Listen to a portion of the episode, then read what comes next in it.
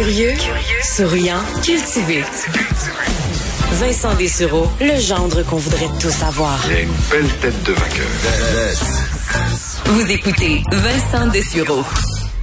On est de retour. Évidemment, un des sujets les plus sensibles euh, au, Québec euh, depuis euh, plusieurs jours maintenant, c'est cette cavale de Martin Carpentier, principal suspect dans la mort de Nora et Romy. Donc, évidemment, une histoire qui a ébranlé tout le monde au Québec. On a hâte que ça se termine.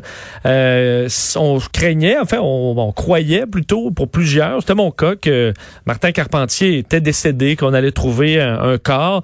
Mais de nouvelles informations de la Sûreté du Québec ce matin euh, ben, sont venus euh, ébranler euh, les, ces, certitudes que certaines personnes avaient puisqu'il a transité par une roulotte. Alors clairement, selon les objets qui ont été dérobés, il, il veut survivre et il essaie de se dissimuler. C'est du moins les mots de la sergente Anne Mathieu lors d'un point de presse donc elle a donné ce matin.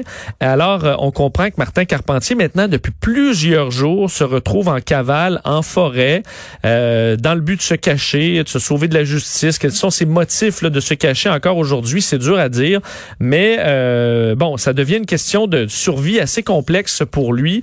Et euh, pour en parler, euh, on rejoint tout de suite un expert en survie chez ce qu'on appelle les primitifs. Elle est cofondateur de cette, il est pardon, il est cofondateur de l'école de survie les primitifs. Mathieu Hébert qui est en ligne. Bonjour Mathieu.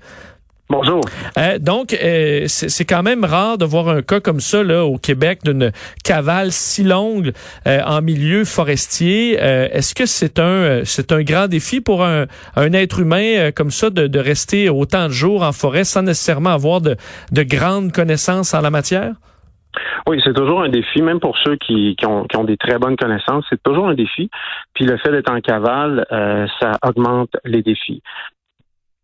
Quel est euh, pour lui parce qu'on comprend qu'il est allé fouiller dans des euh, dans des roulottes. Euh, qu'est-ce qu'il aurait pu aller chercher là pour être capable de se de comme on dit bon survivre mais aussi de se de se cacher au dire de la sûreté du Québec? Ben, écoutez, sans, parce que la dernière chose que je veux, c'est nuire à l'investigation et au travail des policiers. Je veux pas donner de détails, de noms d'objets ou des choses comme ça, parce que euh, à, à ce stade-ci, on ne sait même pas si cette personne-là pourrait écouter euh, ce genre de choses-là. Donc, mais c'est sûr que les besoins fondamentaux des humains, si il a pu être en mesure de trouver quelque chose pour s'abriter, euh, passer inaperçu, euh, s'abreuver, euh, avoir de la nourriture euh, et des choses pour se protéger, ben c'est, ce que les fugitifs recherchent toujours. Ok, c'est les besoins de base humains. Et puis ils vont ils vont être très ingénieux euh, rendus là. Quand ils ont pris la décision de, de fuir, euh, bien euh, ils vont ils vont trouver toutes sortes de, de, de solutions à leurs problèmes immédiats. On est évidemment en été, euh, donc c'est plus euh, moins un défi qu'en hiver. Qu'est-ce qui serait le, premier point euh, le plus le plus complexe? Est-ce que c'est l'eau potable ou c'est la nourriture? C'est l'eau potable qui arrive en premier parce que si quelqu'un fait une erreur avec l'eau, euh, qui boit de la mauvaise eau, ça va tout de suite l'empêcher. Même s'il y avait de la nourriture, ça va.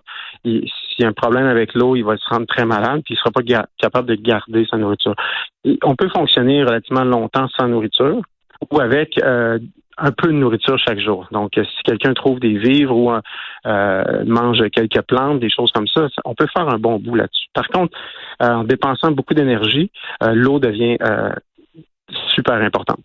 Et quand même dans ce qui est euh, fruits et autres, encore là sans, sans, les nommer si jamais la personne nous, nous, nous écoute, mais ça doit quand même être facile de faire des erreurs et de, et de s'empoisonner? Absolument. Puis comme je disais euh, dans d'autres entrevues, c'est que le jugement d'une personne, déjà, c'est sûr qu'on questionne son jugement euh, à propos, à, à partir du début de l'incident. Euh, donc, son jugement euh, va pas aller à s'améliorant. Donc, euh, c'est peu probable que ses prises de décision soient de, de, de mieux en mieux dans ce cas-ci. Euh, on voyait l'appel de la Sûreté du Québec, entre autres aux chasseurs, dans certains cas qui ont des euh, même des appareils photo automatiques qui vont prendre en photo les bêtes. Est-ce que c'est le genre d'outil qui peut qui, pourrait le, prendre sur le fait et justement nous donner quand même des informations sur son état de santé à le voir sur une photo? Ah, absolument. Et puis, il faut, faut savoir que euh, ces appareils-là euh, prennent des photos la nuit aussi. Et puis, souvent, ben, tu les vois pas. Puis là, hop, tu vas voir juste une toute petite lumière rouge si tu es attentif. Fait que c'est quelque chose de très discret. Et puis, euh, je trouve que c'est un bon réflexe des policiers là, d'avoir mentionné ça. et il y a certains de ces appareils-là qui font des fils. OK, donc évidemment, ce serait une, disons, un élément d'enquête vraiment précieux pour la Sûreté du Québec. est-ce que les chasseurs qui sont dans la, région, est-ce qu'il y a d'autres conseils, à des façons de repérer quand il y a une présence humaine pas, pas trop loin? Les chasseurs sont quand même assez vigilants sur euh, le, pistage des, animaux.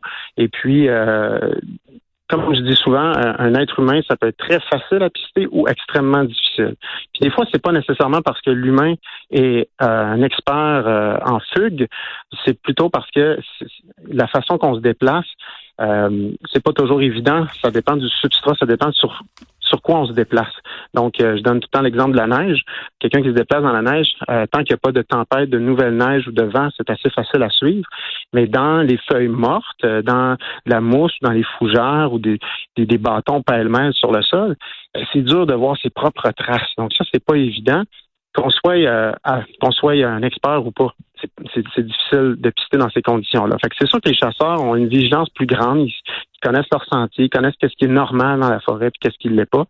Euh, fait que c'est sûr que les chasseurs peuvent aider. Puis c'est souvent eux euh, qui vont résoudre sans le vouloir euh, des cas. Beaucoup d'années plus tard, ils vont trouver euh, des indices ou quelque chose, puis ils vont dire ah ben là j'ai vu ça parce qu'ils se promènent loin dans la forêt.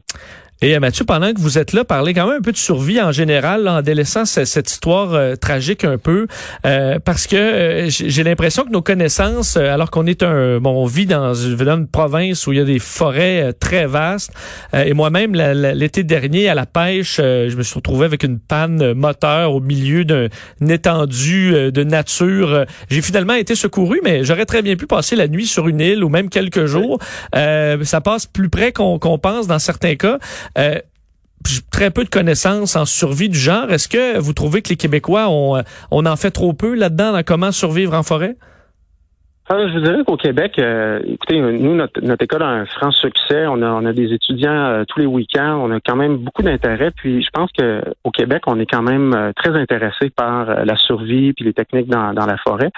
Si je compare aux États-Unis en, général, aux États-Unis, il y a une grande population, mais il y a un gros pourcentage qui sait absolument rien. Tu sais, quelqu'un qui a un chalet, qui a déjà été un peu pêcheur, un peu chasseur, a de l'expérience. Mais les gens ont pas nécessairement d'expérience. la grosse différence, c'est que c'est d'aller chercher de l'expérience pour savoir comment toi tu réagis quand tu es dans cette situation-là, puis est-ce que tu es capable. Donc, c'est c'est c'est là qu'il y a le pont à faire, d'aller chercher de l'expérience, comme euh, euh, par exemple de dire oh j'ai vu une technique, je pense que ça ça marcherait, je ferais ça si j'étais en survie de l'essayer avec euh, des, des, coachs, puis de, de, de, débriefer tout ça et de, de voir les bonnes techniques, ça c'est un gros avantage. Je comprends parce qu'on peut pas. Ouais, allez, allez-y c'est un peu comme des techniques de premiers soins. OK, premièrement, il faut que tu apprennes la théorie, après ça, tu fais des examens pratiques. Mais euh, ceux qui travaillent dans les urgences, euh, ils ont beaucoup, beaucoup d'expérience, fait qu'ils sont ils vont être plus performants que quelqu'un qui a vu ça a trois ans, une technique de premiers soins. Vous comprenez? Oui, oui. Donc, à votre à votre école, on peut aller en forêt, puis vous allez nous dire, là, mettons, comment faire telle chose, on pourra le pratiquer, le mettre en pratique, puis le comme ça, le jour où on en a besoin, on l'a pas mal plus en tête que si on l'a lu dans un livre en 2006. Oui, puis le fait de pratiquer la survie, ça fait une autre chose aussi, c'est qu'on est plus conscient des risques puis de nos limites, puis on se prépare mieux aussi. Donc, euh, une des choses que les gens euh, vont arriver comme constat, c'est que oui, c'est bien intéressant d'avoir les, les techniques si on est perdu, mais euh, ça va augmenter la, leur préparation pour ne pas se perdre, parce que la marche est très haute euh, lorsqu'on est perdu. Mais au Québec, quand quelqu'un est perdu et euh, veut se faire retrouver, ça se passe assez bien en général. Puis il y a tellement de recherches qui passent inaperçues parce que c'est réglé rapidement. La plupart des recherches sont réglées en moins d'une journée un peu comme la vôtre que vous m'avez parlé. oui, est-ce que est-ce que dans les euh, c'est ma dernière question parce que je, pense qu'au même aux insectes là, il y a des périodes de l'été où ça vient plus tranquille, je pense qu'on arrive là un peu au mois de juillet, mais est-ce que pour euh, quelqu'un en cavale dans, dans, dans, le secteur de Saint-Apollinaire, ça peut euh, ça peut devenir extrêmement pénible à cause de ça les, les, les insectes et les maringouins, mouches noires et autres? Non, ben moi je vous dirais qu'on est vraiment passé le, temps de l'année où c'est difficile. Puis euh, là, c'est sûr que mon appréciation des insectes n'est pas la même. Euh, je passe beaucoup de temps, puis je suis un peu euh, ouais, vous êtes habitué. Comme ça, je suis habitué, mais euh, non, c'est vraiment. Puis il y a eu des nuits très froides aussi. Là, fait c'est c'est la routine les insectes, là, mais là, c'est pas si pire que ça. Ben, c'est vraiment c'est pas la Bay James en, en juin. Là. Non, non, non, c'est ça, ou la, ouais, la BTB, euh, effectivement, qui, qui, ont goûté un peu, mais ça, ça, ça se calme. Euh, Mathieu Hébert, c'est vraiment intéressant de vous parler. Merci beaucoup. Merci. Au revoir, Mathieu Hébert, cofondateur de l'école de survie Les Primitifs. Si la survie en forêt vous intéresse, on parle bouffe au retour avec Danny Saint-Pierre. Vincent Dessureau, Cube